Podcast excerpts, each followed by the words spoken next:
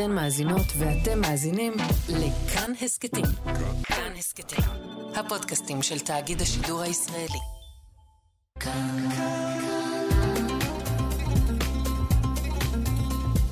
כאן תרבות. בואו נניח לרגע את הספר ונקשיב. עכשיו, מה שכרוך. כאן תרבות.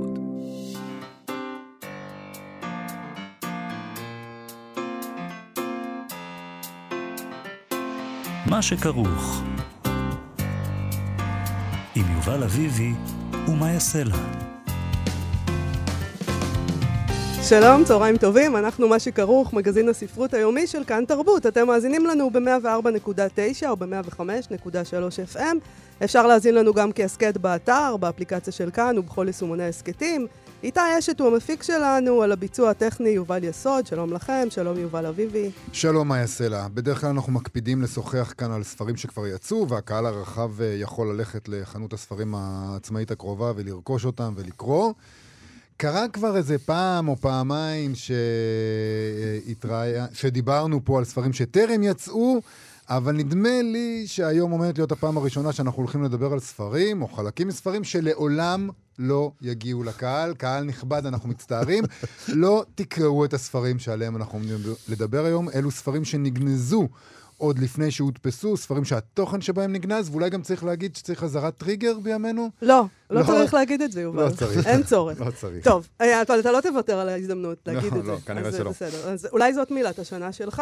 טריגר? אה, כן, אני חושבת דיברנו על מילת השנה לא מזמן, אני, ושכחנו בטריג, אני מטריגר. בטריגר אה, קבוע. אוקיי, לענייננו. לפני כמה שבועות התראיין רון כחלילי בתוכנית מרחב מוגן עם אלעד ברנועי, כאן אצלנו בתחנה, אה, והוא סיפר שלפני 7 באוקטובר הוא סיים לעבוד על הספר הראשון שלו, רומן הביקורים שלו, אלא שבבוקר השבת ההיא הוא הבין שהספר הזה לא יוכל לצאת לעולם כפי שהוא, כי הוא כלל סצנה אחת שבה הגיבור, גבר מזרחי, מגיע לקיבוץ עם נשק אוטומטי ומבצע טבח בחדר האוכל. את הסצנה הזאת הוא הבין שהוא חייב להוציא החוצה, אה, כי ככה זה, זה לא מתאים יותר.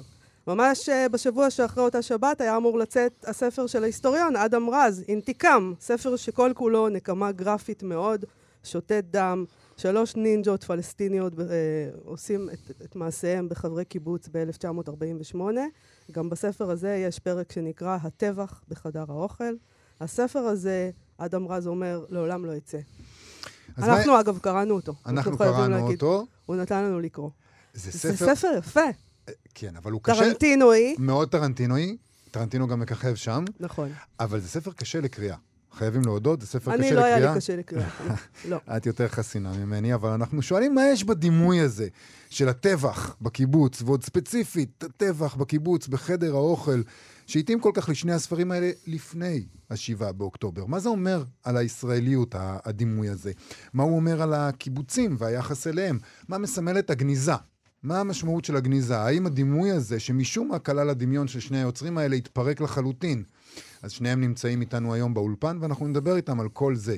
אדם רז הוא היסטוריון, סופר, הוא מחזאי, הוא חוקר את הסכסוך הישראלי-פלסטיני ואת הגרעין הישראלי. הוא כתב את ספרי העיון, המאבק על הפצצה, טבח כפר קאסם, ביוגרפיה פוליטית, משטר היד הקשה, דוד בן גוריון, פולמוס הממלכתיות והמחלוקת הפוליטית על תוכנית הגרעין הישראלית. והוא גם כתב את הספר הדמגוג, המכניזם של הפעלת השר- השררה, וגם את הרומן. המנקה טטיאנה, סיפורו של סמרטוט מדבר, ואת המחזה פולחן הפצצה. כל זה רק בין היתר. הוא כתב- מה- הוא הוא כתב כתב הרבה. עוד ספרים חוץ Mhm. מאלה, ומאמרים. טטיאנה היה אחד הספרים שאימצנו עליהם נכון, כספרי השנה ספרי השנה שלנו. שלנו של השנה שעברה, ובצדק המלצנו עליו. אה, אתה מצדיק את עצמך. אני מסכים עם עצמי. יפה. שלום, אדם רז. אהלן. אה, רון כחלילי הוא במאי דוקומנטרי ומפיק של סדרות רבות שראינו במהלך השנים, למשל על צד שמאל, סדרה שהוא עשה על השמאל הישראלי ותולדותיו, ערסים ופרחות, האליטות החדשות, מלחמות היהודים, קרואים, סיפורם של המשתכנזים ב- בישראל, עוד הרבה סדרות, הוא הקים את ערוץ בריזה, אני לא, זה לא חיים שכאלה. לא. הוא גם דובר בולט שמעצבן אתכם לפעמים, של השיח המזרחי. אה, והוא כאן איתנו באולפן גם, שלום רון כחלילי. אהלן, בוקר טוב. בוקר טוב, צהריים טובים. צהריים. רון, תספר לנו על הספר שלך, שכן יראה אור, רק בלי החלק הזה. מה, הוא שוכתב? לגמרי. נכון. על מה אה, הספר? זה רומן? שנקרא שאול, הוא עומד לצאת בהוצאת כתר. אה, רומן שמספר על בחור שמגיע, בחור מזרחי, שמגיע מהפריפריה הקרובה, מבת ים, הוא מגיע לתל אביב, שנמצאת בתפר שבין השטייטל הוא מגיע בתחילת שנות ה-80, תל אביב ממש בשט... בתפר שבין השטייטל המזרח אירופאי לבין עיר ללא הפסקה, ממש כאילו עומדת לפני השינוי הגדול, הופכת למטרופולין בעצם, והוא מגיע בדיוק בזמן הזה, אבל הוא מתחשבן עם עברו כל הזמן, כלומר עם הביוגרפיה שלו, והוא בעצם רוצח רוצח מקצועי של רעיונות. הוא הולך אחורה עם הזיכרון שלו, וכל מקום, כל צומת שבו היה רעיון שהשפיע עליו, הוא ניגש אליו ומחסל איתו את החשבון. וקיבוץ אה, זה אחד מהמקומות זה, האלה. זה הסצנה הראשונה. אה, אה, ככה הסצנה נפתח הראשונה. הס- אה, לא, לא, אה, הספר מתחיל בהתגלגלות שלו בתוך תל אביב, אבל באיזשהו שלב אה, הוא מגיע לקיבוץ, בפרק הרביעי הוא מגיע לקיבוץ, הוא מוציא תת מקלע, הוא באמוק. אה, אה, הוא מוציא תת מקלע ופשוט קוצר את כל הקיבוץ, את כל סמליו, את המפות, את האקונומיה, את הנוי, את חדר האוכל, את הרפת, את הדיר, את הלול, וכמובן את כל האנשים שיושבים שם. זו סצנה שותתת דם, שכתב אותה בחור שהיה משוכנע במקום שלו. שהיה, שהיה בטוח במקום שלו. לבקר באופן כל כך אכזרי וגרפי מציאות פוליטית מסוימת, אתה עושה את זה רק כשאתה בטוח. אתה לא מבקר דברים כשאתה, המקום שלך ב- ב- בסכנה או שאתה מעורער. אתה מבקר כשאתה, כשאתה בטוח בעצם במה שאתה עושה. תכף אז, נדבר אה, על הביטחון הזה שהתערער, אבל אדם, אנחנו רוצים גם לשאול אותך שתתאר אה, את אותה שאלה, תתאר כן, בכמה מה משפטים. מה הספר? על מה רק- הספר שלך. שאותו, שזה, אצלך אי אפשר להוציא רק פשוט את החלק, כי זה הכל שם. כן, הספר, אה, לא, הכתב יד. אינתיקם, כן, שזה נק- נקמה. בערבית. נקמה בערבית, כן. אה, הספר שעוד לא, לא נולד כספר, אלא יישאר לנצח ככתב יד, או- עוסק בעצם בסיפור נקמה של אה, שלושה פלסטינים ב-48 חברי קיבוץ, שהקים, שהקימו קיבוץ בעצם על, אה, על כפרם. זה טרנטינו ופלף וקיץ' והכל ביחד, אה, והוא אמור היה, הספר אמור היה לאתגר את הקורא אה, לגבי סוגיות אה, של אה, לאומיות, ישראליות, זיכרון היסטורי וכדומה. והוא, כלומר, מבחינת הכתיב, הקריאה או, או הכתיבה של הספר, אז הוא, הוא מתכתב, הייתי אומר, עם, עם, עם סוגים שונים של קולנוע, טרנטינו, או, או פרוזה מסוימת. אה, והוא הוא כולו עוסק בשאלה של ביקורת הלאומיות. אני רוצה לשאול את שניכם, בחרתם, נתחיל, אה, ניכנס לתוך הדימוי הזה, בחרתם שניכם את הדימוי הזה של טבח בקיבוץ. ואתה אומר, זה נובע מאיזה ביטחון עצמי, אבל זה נובע גם מאיזשהו ביטחון של הדימוי, נכון? זאת אומרת, הקיבוץ, מה זה אומר על הקיבוץ ששני כותבים יכולים לכתוב סצנה כזאת, שאולי לא היינו כותבים על חברה צריכים- אחרת? אני חושב שהיסטורית אנחנו צריכים להתעכב רגע על שנות ה-80 ועל תחילת שלטונו, או המשך שלטונו של מנחם בגין באותה תקופה. גם מנחם בגין וגם הרב שך בזמנו, שניהם היו אנשי ציבור מאוד בולטים, ושניהם יצאו ב-200 קמ"ש על הקיבוצים.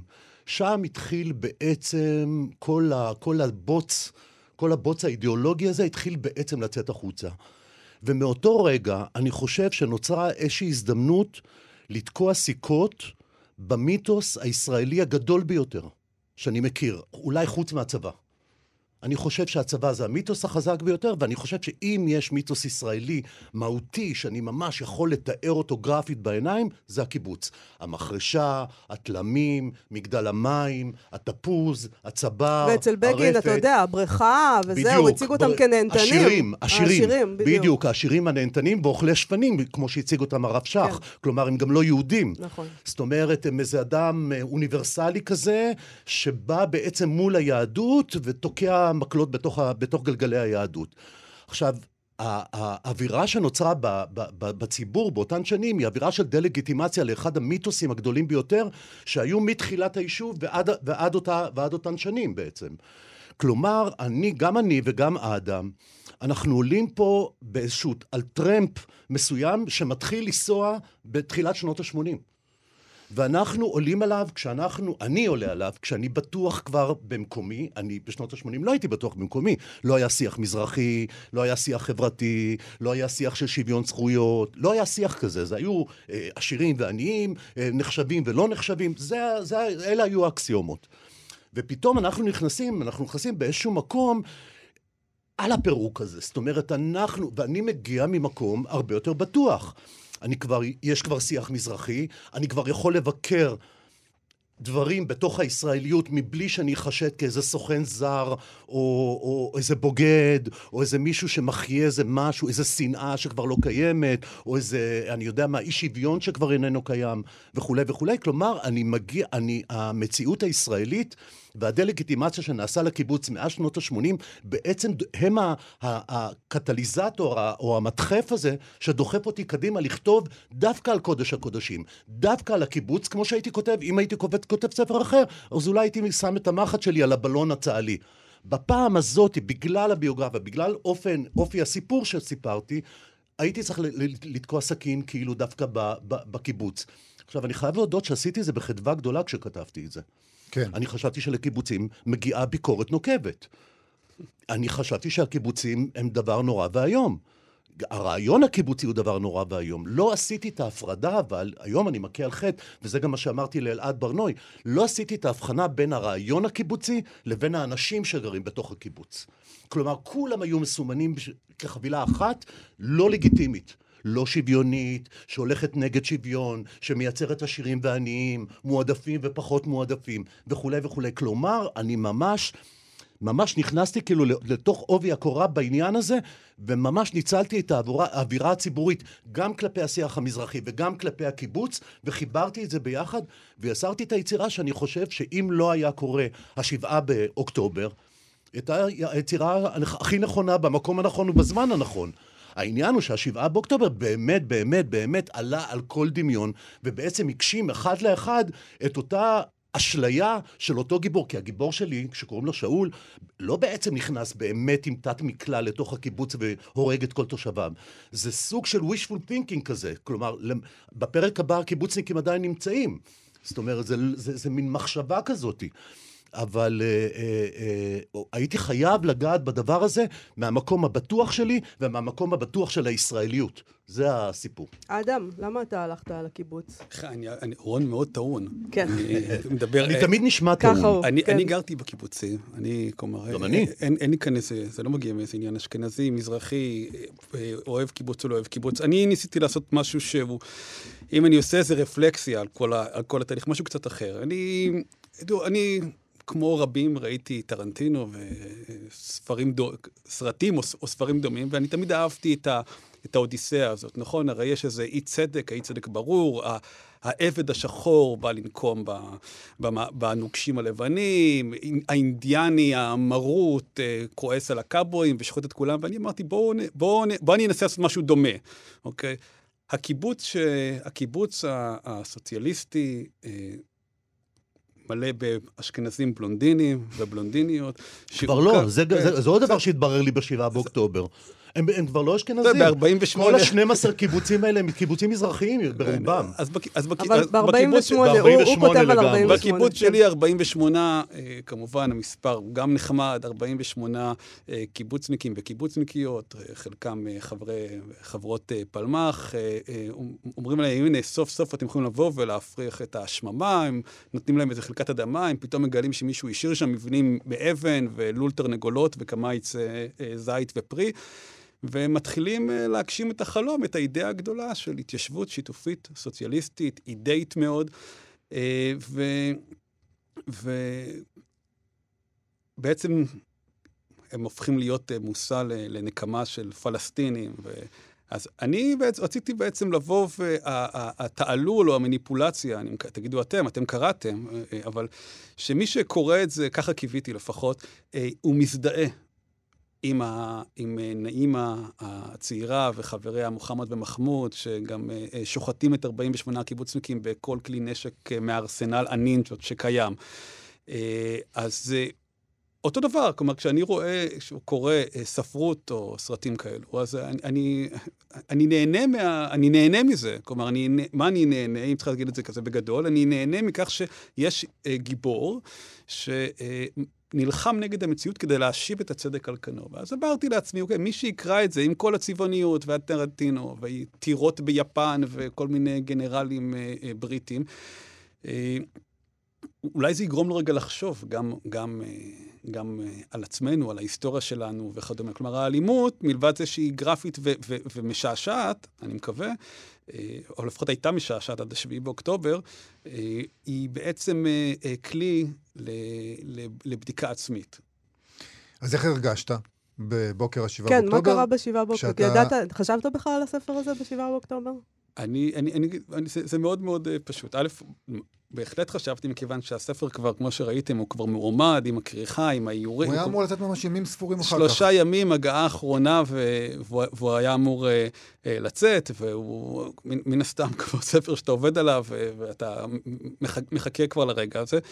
Uh, ב-7 באוקטובר, במהלך הבוקר המאוחר, אני ואסף שור, שערך את הספר הזה, אני חושב שאסף התקשר אליי, או אני התקשרתי אליו, והחלפנו אס.אם.אסים, ומישהו מאיתנו אמר, בואנה, אתה, אתה, אתה לא מבין מה קורה כרגע בחדר האוכל. יש איזה אירוע בחדר האוכל. עכשיו, אני, ימים לפני זה, אני רק סידרנו את העימוד עם, ה, עם הציור, עם התרשים של חדר האוכל, ויש פרק שנקרא טבח בחדר האוכל בספר.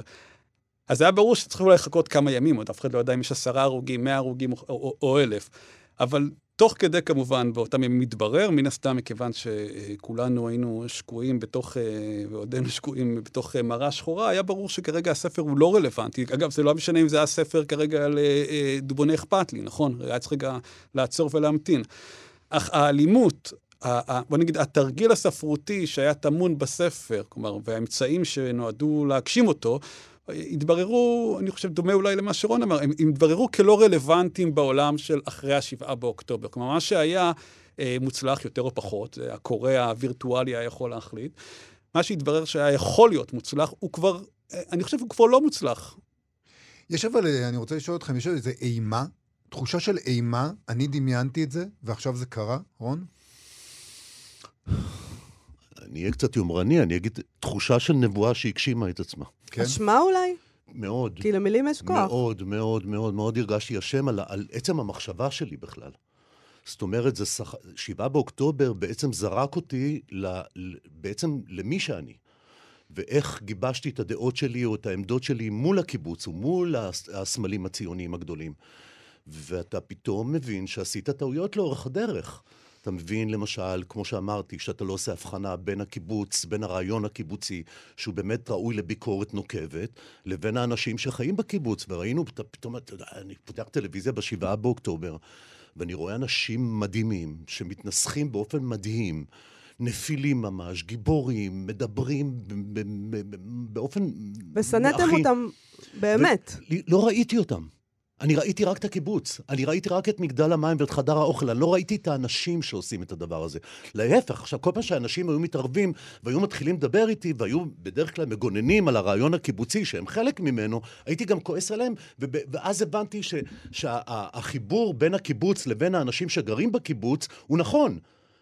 זה, זה, זה לא נכון. הקיבוץ, במהלך השנים שאני חי, ובמהלך השנים שהקיבוץ חי, או הרעיון הקיבוצי חי, הקיבוץ עבר מטמורפוזה מטורפת מ-48, התקופה שאדם מדבר עליה, ועד, ועד היום. הקיבוץ הוא אחר, אני לא מדבר על ההפרטות, אני לא מדבר על, על, על, על, על המגדרים שיושבים שם, על מי יושב שם, איזה אנשים יושבים שם, כן מזרחים, לא מזרחים, כן אשכנזים, לא אשכנזים, כן ערבים, לא ערבים, איך נראה הקיבוץ. עכשיו, לא ידעתי גם לעשות הבחנה בין כל סוגי הקיבוץ.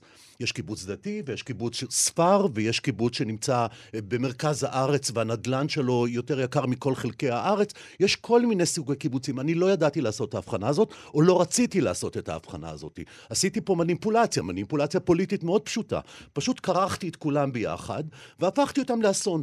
הפכתי אותם לאויב של השוויון. ואני חושב שפה טעיתי, שגיתי במובן מסוים, ופה החשבון נפש שלי.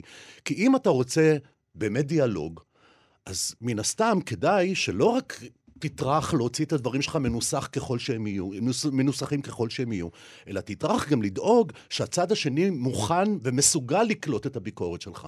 כי אם אתה רק בא ואומר לו, אתה קיבוצניק, ואתה אשכנזי, ואתה ככה, ואתה פריבילג, ואתה... מה הוא יכול לעשות עם הדברים האלה? הוא לא יכול לעשות שום דבר עם הדברים האלה. הוא נולד גם- קיבוצניק, הוא נולד אשכנזי, הוא נולד חילוני, אין לו, אין לו יכולת לזוז מהדבר הזה, הוא מרגיש אשם בכל מקרה. כלומר, אני מראש סגרתי אותו בתוך עמדה אנטגוניסטית כלפיי. אני לא יצרתי דיאלוג, אלא אני מיהרתי לחגוג את האפשרות שלי לדבר ולבקר ו- ו- ו- ולשים סיכות בתוך הרעיון הקיבוצי. יכול להיות גם ששמתם דימוי מאוד מאוד אה, כביר, זה דימוי כביר, חדר גדול, אוכל, חדר קיבוץ. האוכל, הטבח בקיבוץ, מאוד. כל האירוע הזה גם הוא- אלימות, המטאפורית, כאילו, זה כשהיא כמו- הופכת זה לממשית, זה זה... כמו ההוא שתקע אה, דגל בתחת שלו, אתם זוכרים? האמן הזה, כאילו... כן. אבל יכול להיות ששמתם את הדימוי זה הזה דבר. כן. על גוף שכתפיו כבר צרות מדי, מכדי להכיל את הדימוי הזה, פתאום נחשף העניין הזה, שבעיניים שלכם אולי, של שני היוצרים שאתם, כל אחד מסיבותיו אה, הוא, שמתם דימוי נורא נורא גדול על הכתפיים של הקיבוצים, והתגלה, הם לא יכולים לשאת את הדימוי הזה. נכון. הם קטנים יותר. נכון, עברו זמן, עבר זמן, עברו שנים. הקיבוץ כבר לא נמצא באותה עמדת, באותן עמדות כוח שהוא היה בשנות ה-60, 70, 50, כאלה. הוא לא נמצא, הוא נמצא, הוא באמת, הוא מופרט, הוא עובר עוד ועוד עינויים, הוא עובר עוד ועוד מכבשים, הוא כל הזמן נמצא בפני דילמ, דילמות קיומיות. הוא פשוט היה יש שק קיבוצים אגרוף שאין מאוד להם נוח. מה לאכול. נכון. יש קיבוצים שאין בהם מה לאכול. גם את זה צריך לקחת, שמותקפים כל היום, כל קיבוצי העוטף האלה, בצפון, בדרום. יש קיבוצים שממש, זה ממש מהלך ציוני במשמעות ההיסטורית שלו. אדם? אדם. אני, ה- המטרות של אה, רון ושלי, אני חושב, היו קצת שונות. כלומר, כן. אני, ה- ה- מה שאני... אני מקווה. כן. הספר, הכתב יד שלי, אה, הוא היה בעצם אה, הצעה לבירור את נקודת המפגש בין היסטוריות או בין נרטיבים אה, שונים סביב סוגיה אחת, וזאת הלאומיות. זה, זה, אני חושב שהטקסט של רון, שלצערנו לא נקרא, הוא, הוא יש בו יומרות אה, גדולות יותר או, או, או אחרות. אה, אני, אני מתייחס לשאלה של האם, ה- והאם אה, זה, זה, כלומר, אשמה. אשמה, אתה כן, מרגיש אשם? לא, אני, אני, אני, לא, אני לא מרגיש אשמה, גם זה היה נראה לי, כלומר, הסיפור הוא ב-48. אני רציתי לתת לקורא העברי, כי גם הספר בעברית, נתתי לקורא העברי איזו אפשרות לבחון מחדש את יחסו להיסטוריה שלו, אוקיי? ולדימויים מכוננים בהיסטוריה שלו. אה, אה, כולנו יודעים, כשאנחנו רואים אה, את זה בסרט, שזה לא יפה לקחת אדמות לעבדים השחורים או לאינדיאנים או וואטאבר, אוקיי? אני נמצ... מחזיק בהשקפה שגם זה לא יפה לקחת אדמות ב-48 לפלסטינים, אוקיי? אני זה- כלומר, יש, יש אנשים שחושבים ככה, אוקיי? אז, אז היה, אז התעלול הספרותי או המניפולציה נועדה אה, לסייע להבין את זה, אוקיי? והאלימות, האיברים הקטועים והדם שנשפך, אה, זה כל כך גרפי וזה כל כך מרוחק ולא מציאותי, שאני לא, כלומר, זה- גם אצלי זה ככה, זה לא, הש... זה, מופרך. זה לא, הש... בדיוק, זה, כלומר, זה נראה, מי שרואה את זה, אז כלומר, ה- ה- כולם נהרגים שם עם כלי נינג'ות שונות, שאת השמות שלהם אני אפילו לא יודע להגות, רק אה, עשיתי גזור העתק מספרים, את השמות של כל מיני חרבות. אף אחד, זה, זה, זה, זה באמת, אה, זה, כלומר, לא ציפית שזה יכול להפוך לאיזה מין מציאות מדממת כזאת, ש... לא, ול, הנה, זה קרה ולא באמת. זה, ולא זה הבעיה, לא, ולא בגלל, אני זה לא בגלל האלימות המדממת, אני חושב, אם אני מנסה רגע לנסות לש, לשחזר לעצמי את הסיבות ללמה הספר לא יוצא, זה לא בגלל רק האיברים הקטועים, אלא זה בגלל שכל המהלך הספרותי, האופן שבו הוא בנוי, הופך להיות לא רלוונטי. עכשיו, המטרות של, נראה לי, שני, שני, שני הספרים שאנחנו רצינו להוציא, הם, יש להם מטרות חברתיות, זה לא, אנחנו לא... ו- ו- ו- והמטרה החברתית הזאת הולכת לאיבוד, כלומר, האמצעי הזה לא מוקש, הולך לאיבוד אחרי השבעה באוקטובר. יש גם זה עניין... יותר מזה, זה יותר מזה. אני חושב, דיברנו, אמר- הזכרנו את המילה מופרכות. כן. אני חושב שהפרקים, לפחות אצלי בשאול, הפרקים שמתעסקים ברצח, הוא רוצח את הקיבוץ, והוא רוצח את השמאל, והוא רוצח את השירה העברית, והוא רוצח את העיר, את תל אביב של שנות ה-80, הוא רוצח רעיונות שהוא נתקל בהן, את הביוגרפיה שלו בעצם. אני באיזשהו שלב נכנסתי כאילו פנימה לתוך הספר, פשוט הוצאתי את כל, כל העניין של הרוצח. זה עכשיו יש גיבור שהוא לא רוצח. אה, עכשיו זה שינוי רומן. רומנטי. אני רוצה רגע, להגיד- שנייה, אבל עוד שנייה על המופרכות הזו. כן. אני, אני, אני יכולתי לכתוב את זה כי זה היה באמת נורא נורא מופרך. מי שקורא את זה זה באמת טרנטינו, הזכיר את טרנטינו האדם. גם אני, גם אני חשבתי על טרנטינו באותו, באותו רגע. אני חשבתי דווקא על החלאה בין נהג מונית לבין טרנטינו. כלומר, המונולוג האקסנציאליסטי הזה של, ה, של הנהג מונית שנמצא בטירוף, כאילו, וזה נותן איזה תוד, זרם תודעתי כזה, לבין הסצנות של טרנטינו, שאתה מוציא ויורה ויש מוזיקה ברקע. זאת אומרת, עכשיו, זה היה כל כך מופרך, שאני הייתי בטוח שהקוראים אינטליגנטים, אני סומך על הקוראים. הייתי בטוח שהקוראים יגידו, טוב, תשמע, זה באמת מטורף, זה באמת פסיכי, הסופר פה עושה באמת איזה תעלול או מניפולציה, ואנחנו עוד שנייה זה ממשיכים. יותר סרט מצויר כזה, כן, כן. בדיוק, כי פרויקה, שנרצח בפרק 4, ממשיך בפרק 5 לדבר. אוקיי. זהו, הדימוי, הדימוי הי- היה אמור לתת כזאת סתירה וכזאת כאפה, שאתה תגיד... המציאות יותר גדולה מכל בדיוק. דמיון, זה הסיפור. הדימוי הזה לגמרי לגמרי השבעה באוקטובר זה המציאות האולטימטיבית שאף אחד לא יכול היה לשער שיכולה להגיע. אז יש גם, יש גם מבחינת מערכת היחסים הקורא, וזה נשמע גם כן שאלה קצת מופרכת בשלב הזה, אבל גם uh, של להוציא את זה, להוציא את הסיפורים האלה, זה יש בזה משהו כמעט מטופש כ- כסופר. כי כאילו, מה, אתם באים ל- לאמת אותנו עם איזה אלימות גדולה? חווינו את זה. בדיוק, מה בדיוק. עכשיו אתם מביאים לי את בדיוק. הפרוטות האלה? אתם רציתם להיות נועזים, פרועים, משוגעים, המופרכות התהפכה לנו על הראש. אנחנו הפכנו להיות מופרכים. כסופרים. זה העניין, בטח. זה העניין. יצרנו מציאות מופרכת שהתהפכה לנו על הראש והפכה אותנו למופרכים. נעשה הפסקה קטנה לשיר. כשנחזור, נחזור עם פרופסור אורי שינקון, שידבר איתנו גם כן על הדימוי הזה של הקיבוץ, חדר האוכל בקיבוץ, הטבח אה, בקיבו- בקיבוצים בספרות העברית. מה שכרוך בכאן תרבות, חזרנו, אנחנו מארחים היום באולפן שניים, רון כחלילי ואדם רז, שכתבו וגנזו, האחד ספר שלם, האחר חלק מספר. בשניהם יש טבח בקיבוץ, שניהם נכתבו לפני ה-7 באוקטובר, והמציאות uh, טרפה את הקלפים. אנחנו נצרף עכשיו לדיון את חוקר הספרות, פרופסור אורי שין כהן, שמלמד ספרות באוניברסיטת תל אביב, וחיבר את הספר "הנוסח הביטחוני ותרבות המלחמה העברית". יש לו גם פודקאסט נסחפים, יחד עם ערן הורוביץ ועמית הרשקוביץ. שלום אורי שין כהן. שלום רב. אורי, יש uh, עוד דוגמאות לדימוי הזה ששמענו עכשיו במהלך התוכנית של טבח בקיבוץ בספרות העברית? אה, אני, אני, לא, אני לא מתחייב עכשיו שהכל, אבל ממש טבח זה לא, זה לא מה שקורה. זה יותר, יש, נגיד ליגאל מוצינזון יש אה, ספר יריות אל הקיבוץ. אה, שמה קורה שם? יריות על הקיבוץ. אל תקרא לו כן, אל תקרא לו שחור. יורים בקיבוץ, הורגים כמה אנשים. בדרך כלל זה יותר מבודד. נדמה לי שהאומן הגדול של האיום על הקיבוץ הוא דווקא עמוס עוז, שהוא חש את האיום הזה בכל, בכל, בכל נימה של ההוויה שלו, נניח, אה, כלומר, הדבר הזה של הקיבוץ בתור עיגול האור שמסביבו התנים מייללים ושוחרים לנקמה, הוא דבר מיוסד בספרות העברית וביחס לקיבוץ. אבל הוא עושה את זה מבפנים כמובן, הוא לא מגיע מנקודת המבט של התוקף. אתה יודע, הם מבחוץ. כן. אתה יודע, זו שאלה, זאת שאלה שהיא יותר, שהיא, לכאורה אתה צודק, אה, אבל אם חושבים על זה קצת, יש בעמוס עוז גם משהו שהוא איזה מין נציג של הרוויזיוניזם בתוך הקיבוץ. זאת אומרת, זה לא באמת מבפנים. זה אה, עומד על הסף לדעתי.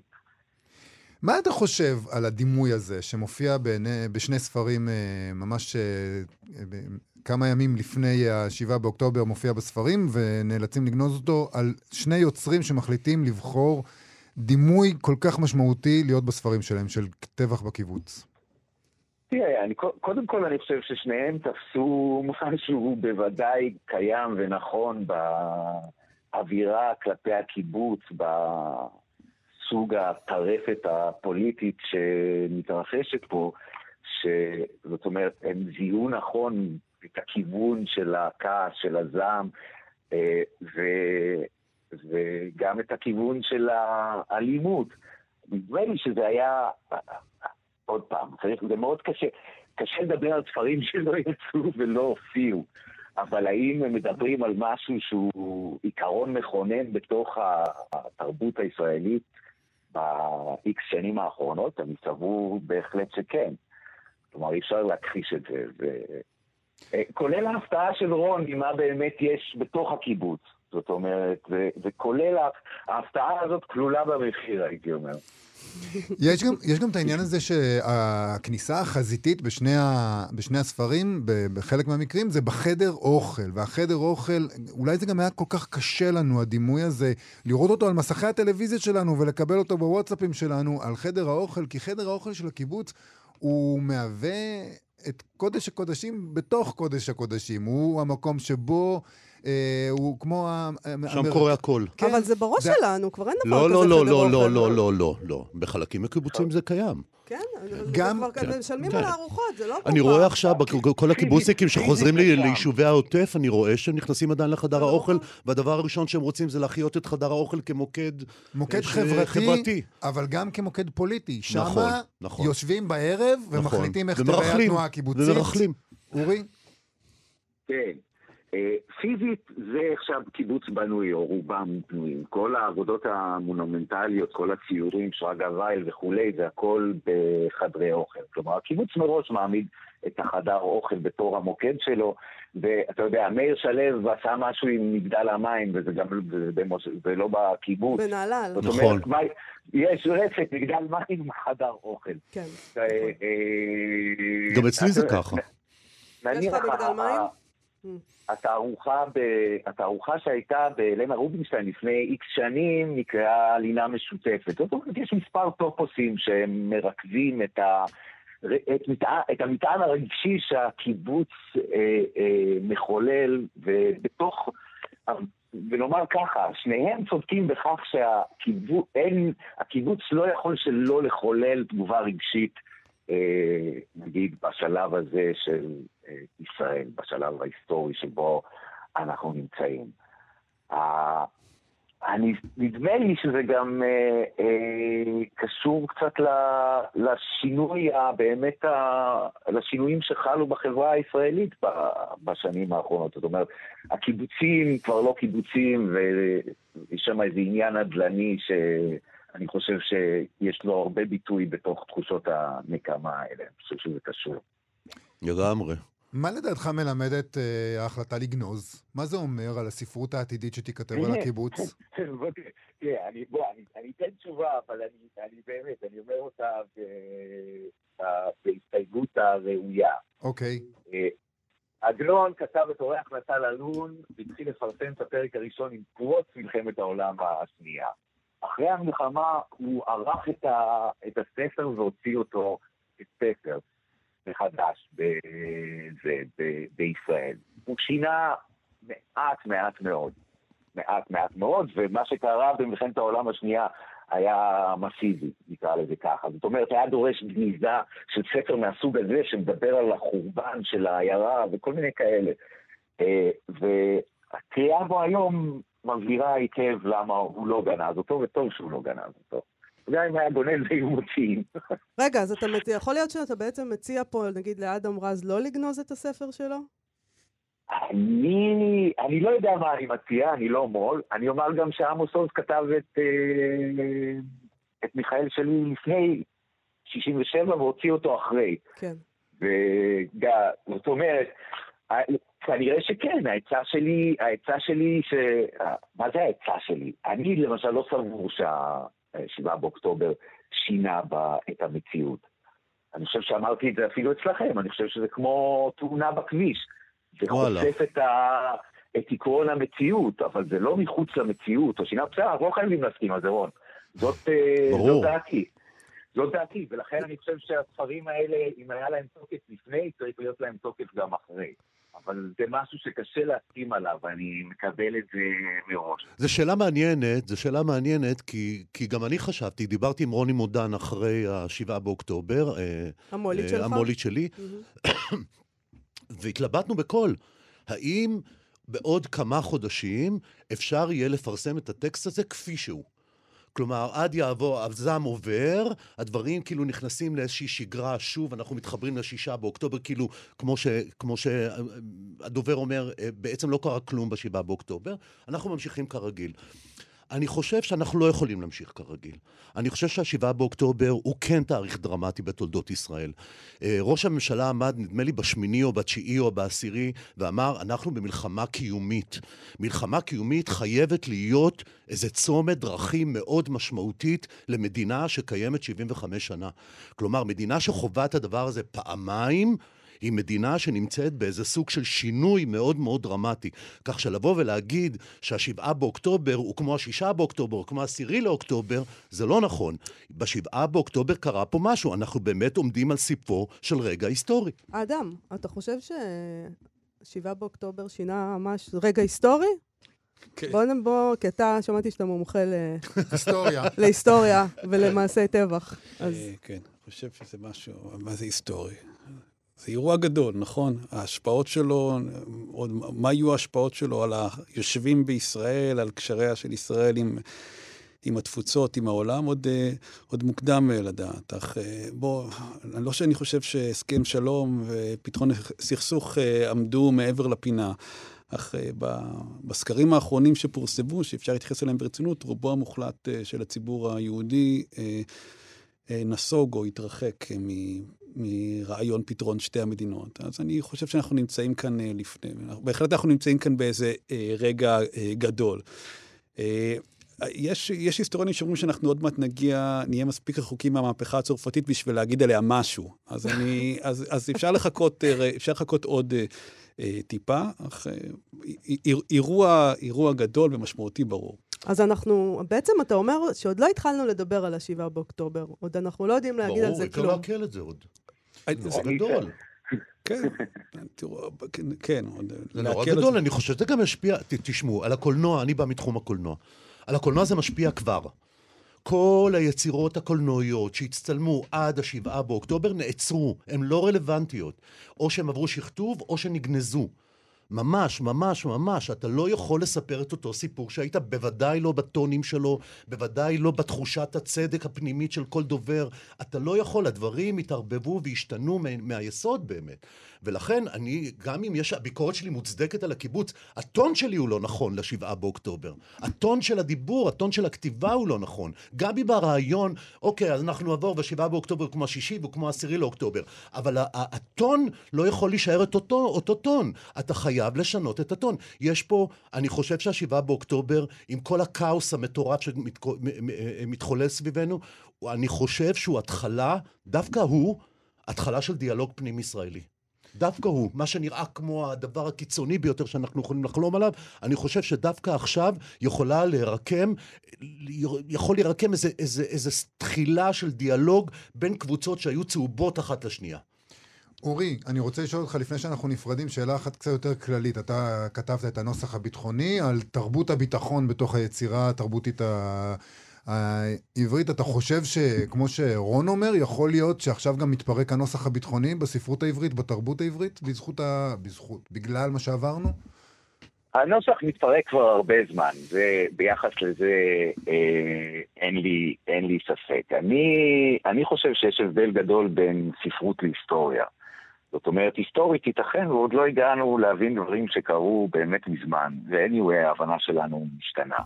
האומנות מנסה לעשות את הבלתי אפשרי בתנאי אי ידיעה, ולכן אנחנו גם קשובים לה. מהבחינה הזאת, אני חושב ש... אתה יודע, ואני אומר את זה כאן בעיקר לרון, אני חושב שזה אכן פדיחה להוציא, לצאת עם הטון הזה עכשיו, נכון. אבל נניח מבחינת התרבות הישראלית, איך נדע שזה היה הטון, שזאת הייתה המחשבה, שמשהו השתנה? יצאו מלא דברים אומרת- לפני השישה באוק- השבעה באוקטובר, אתה יודע, על אני לא, לא רק שלי, של יוצרים. אחרים גם. אפילו, אתה יודע, אני זוכר את הספר של הקיבוץ, על הקי- יעל נאמן קוראים לה? כן, היינו העתיד. היינו העתיד. אני זוכר את ילדי השמש של רן טל, שדיבר על הלינה המשותפת והנזקים שהיא שהיא מסבה ל- לילדים ולהורים. אני זו- אני זוכר דיבור ביקורתי כן. על הקיבוץ כבר עשורים רבים, לא רק אה, הרב אבל שך ומנחם בגין. את הכעס, את הכעס שלך, כאילו אנחנו חסרים עכשיו. אני חושב אישית שיש לו משמעות, כפי שהוא, כפי שהוא היה. ושאנחנו לא יוצאים נפטרים מזה שמה שהבנת עכשיו משנה את מה שחשבת.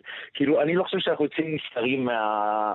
מהתהליך הזה, אבל הוא בוודאי, אין, אין פה, זאת אומרת, הוא סופר לגיטימי וכולי, אני בגדול בעד, אני חושב שבאמת, אם זה באמת כזה דבר גדול, התאריך הזה, אז זה כל כך מוקדם מדי בכלל להבין מה זה אומר, ואני את הייתי משאיר את הספר, שני הספרים, כמו שכתבתם אותם, ומתמודד עם זה. אני חושבת שזה מאוד מאוד מעניין. מאוד מעניין. ואני חושבת שגם רון אה, כחלילי לא רגיל לזה שאומרים לו שאת הכעס שלו אנחנו חסרים, אז זה גם אפילו מרגש. לא, זה מעניין. זה כן. מעניין. פרופסור אורי שין כהן, אני רוצה להודות לך שהצטרפת לשיחה הזאת, תודה תודה רבה. לכם. תודה, תודה, אורי, תודה. תודה. אני- ביי ביי, אני-. אני. רוצה לשאול אתכם, לפני שנדבר רגע על הדימוי הזה של הקיבוץ באופן כללי, מה לדעתכם מלמד את ההחלטה לגנוז? זה מלמד מה? זה מלמד ש... ש... שהדימוי הזה יתפרק לחלוטין, זה מלמד שאתם מפחדים, זה מלמד שלא מגיע לקיבוצניקים לקרוא את הדברים האלה על עצמם, לא מגיע לישראלים לקרוא את הדברים האלה על עצמם. כל הסיבות נכונות, אתה מכיר את זה? כל הסיבות נכונות. בחיי, כל מה שציינת עכשיו, זה הכל נכון. שוב, המופרכות שכתבנו בה התהפכה לנו לראש והפכה את הכותבים למופרכים. אני לא יכול לדבר ככה אל הקיבוצניקים היום. אני לא יכול, אחרי המכה המטורפת שהם חטפו, אני לא מסוגל, מוסרית. אני לא מסוגל, גם אם אני צודק וגם אם הם טועים במיליון אחוז. אני לא מסוגל, בט... בוודאי לא בטון הזה, בוודאי לא בכעס הזה, בוודאי בלי, בלי שזה בא עם חיבוק והבנה של קונטקסט ושל של היסטוריה ושל איפה הדברים היו נטועים וכולי. אני לא יכול לבוא באותו טון, הדברים, אני, אני, אני, אתם יודעים, השבעה באוקטובר גם נתן, דיברתי לפני כן על מלחמת קיום, השבעה באוקטובר כאילו נתן לי איזה רפלקציה אחורה גם, פתאום אני, אני, אני, אני מסכם את מי אנחנו, מה זה ישראל ומה זה הקיבוץ ואיך הקיבוץ בתוך ישראל ואיך אני בתוך הקיבוץ ולמה דווקא הקיבוץ, כלומר, כל השאלות האלה, אני חושב שהגיע הזמן להסתכל על מושגי היסוד שלנו ולבחון אותם מחדש, כי היינו נורא שטופי מוח ודיברנו על הקיבוץ בשטיפות מוח, גם אם אמרת את זה לטובת הקיבוץ או נגד הקיבוץ, תמיד דיברת באיזה סיסמאות כאלה שהפכו לסיסמאות עם הזמן. אני חושב שהגיע הזמן, מהשבעה באוקטובר, הגיע הזמן שנבחן את היריבים הפוליטיים שלנו, או היריבים האידיאולוגיים שלנו, ונדע איך לדבר איתם קיבינימט. כלומר, שהם יקשיבו לנו, שיהיה בהתחלה, נראה באמת לי שינוי. רון, אה, רון אה, רוצה להתמודד ברשימה לכנסת. נראה לך. דיבור האחדות. נראה לך? לשבת ליד אמסלם ומירי רגב, אתה מתכוון. אולי הם לא יהיו. אולי הם לא יהיו, אתה חושב שהם לא יהיו כמו שביבי לא יהיה. מקווה שתרכיב אתה תהיה בשולחן הממשלה והם יהיו באופוזיציה. אה, הסיבה למה הספר נגנז היא לא כי דימויים וכו' וכו', אלא מכיוון שהספר היה, ביטא איזו השקפת עולם, והיה לו מטרה. הוא לא רצה להלך אימה על הקורא, הוא רצה לאפשר לו, אה, אה, לתת לו רגע לעצור ולחשוב רגע על העבר שלו. וה... הסצנות השונות והאלימות נוע- נועדו, נועדו לתרום לכך. אם זה לא תורם לכך, אז, אז המטרה שבגינה כתבתי את הספר אה, הולכת לעזאזל. חדר האוכל אה, בקיבוץ שלי היה עד 48, במשך השנים שקדמו לו, היה הבית ספר בכפר הפלסטיני. אוקיי? חדר האוכל הפך להיות... אה, כי, למה? כי זה חדר ה- הבית בית ספר... אבן היחיד שם. כן, בית האבן היחיד, הגדול ביותר. זה בדרך כלל מסגד. צריך להכיל הרבה אנשים, אז, אז הפכו את זה. ולכן הוא, הוא מקום אה, דרמטי. אבל מי שקורא את הספר, אז רגע אומר לעצמו, אני מקווה, היה קורא, היה אומר לעצמו, וואלה, באמת זה לא בסדר רגע שהפכו את הבית ספר של הילדים הפלסטינים לחדר האוכל. כלומר, כל זה מת, מתנהל בתוך משהו. אחרי ה-7 באוקטובר, הנכבה לא נעלמה, הגירוש של 48 לא נעלם, כך שמדינת ישראל אה, מנהלת אה, מדיניות של כיבוש ואפרטהייד כלפי אוכלוסיות, זה, כל, כל זה לא קץ מן העולם. הדרך אבל לגעת, וזה מה שרון ואני רצינו לעשות, לגעת בליבו של ה... בתודעתו של הקורא, מבחינתי לפחות, הטכניקה הזאת, המכניזם הזה של המהלך הזה בחדר האוכל, הוא, הוא, הוא, מת...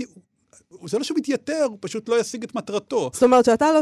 הד- הדעה שלך לא השתנתה בשום דבר מה-7 באוקטובר? אם היו עושים, אנחנו דיברנו... כלומר, אתה קראת לזה אינתיקם, נקמה. נכון. אה, אה, הנה, במציאות, אז זאת הייתה הנקמה שלהם, היא גדולה. אתם קראתם, לשמחתי, אתם בקהילה קטנה של אנשים שקוראים, של קוראים שקראו את הספרים, קראתם את, טטיאנה, המנקת טטיאנה. נכון. אם היה ערב היציאה של טטיאנה, המנקת טטיאנה, היה פיגוע בחברת כוח אדם, אז אה, אני לא יודע אם הייתי מוציא את טטיאנה כמו שהוא.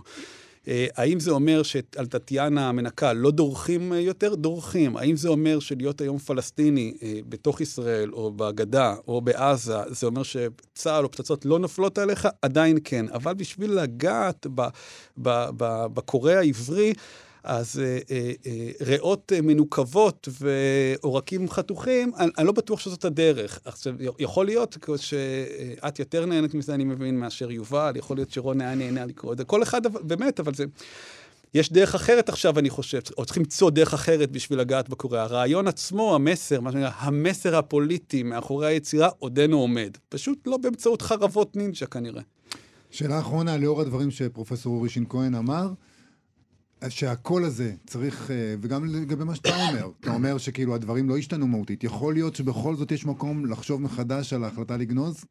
מבחינתכם, אחרי שאתם שומעים... תראו, עבורי זה מאוחר מדי. אתם מכובדים, יש כאן קבוצה מכובדת, חוץ מרון שלא קרה, אני אשלח לו. שהוא לא מכובד, חשבתי. כן, לא, רון, מה זה לא מכובד? שאני אוהב את ההגדרה הזו. לא.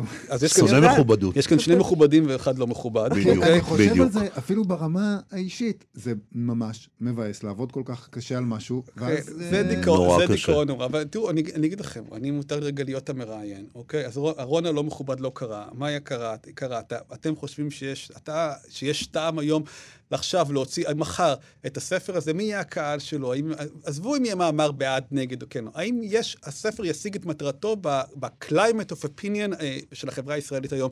תתחילו מי שאתם רוצים, בבקשה. לא. לא. ברור שלא. אוקיי. ברור שלא.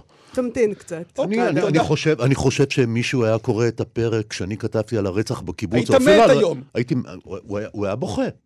אה, בוכה? הוא היה בוכה, זה סרט, זה, זה, זה, זה סרט דוקומנטרי, זה כבר לא, זה כבר לא fiction.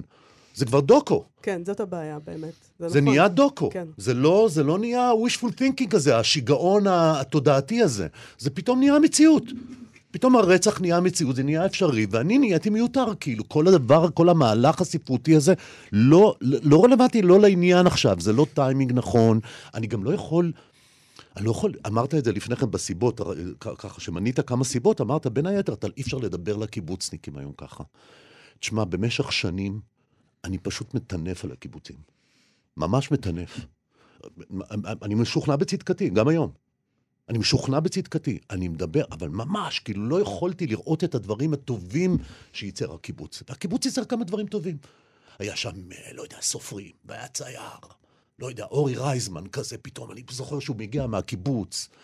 אני אומר, וואלה, יחיאל שמי כזה, שה, שהאטליה שלו נמצא בקיבוץ עם הברזלים וזה. אני אומר, בוא'נה, הקיבוץ ייצר תרבות, וייצר אומנות, וייצר פוליטיקה, וייצר ייצוגים פוליטיים, וייצר מיליון דברים. אני לא יכול לדבר עליו ככה. אני לא יכול לכרות את הענף שעליו אני יושב, ואני יושב על הענף הזה. הקיבוץ, כמה שאני מנוכר לו, הוא עדיין הענף שעליו אני יושב. הוא חלק מישראל שבה אני גר. רון כחלילי, אדם רז. אה, תודה רבה שבאתם אלינו. תודה רבה שבאתם, דיברתם על הנושא הלא פשוט הזה. כן, מורכב.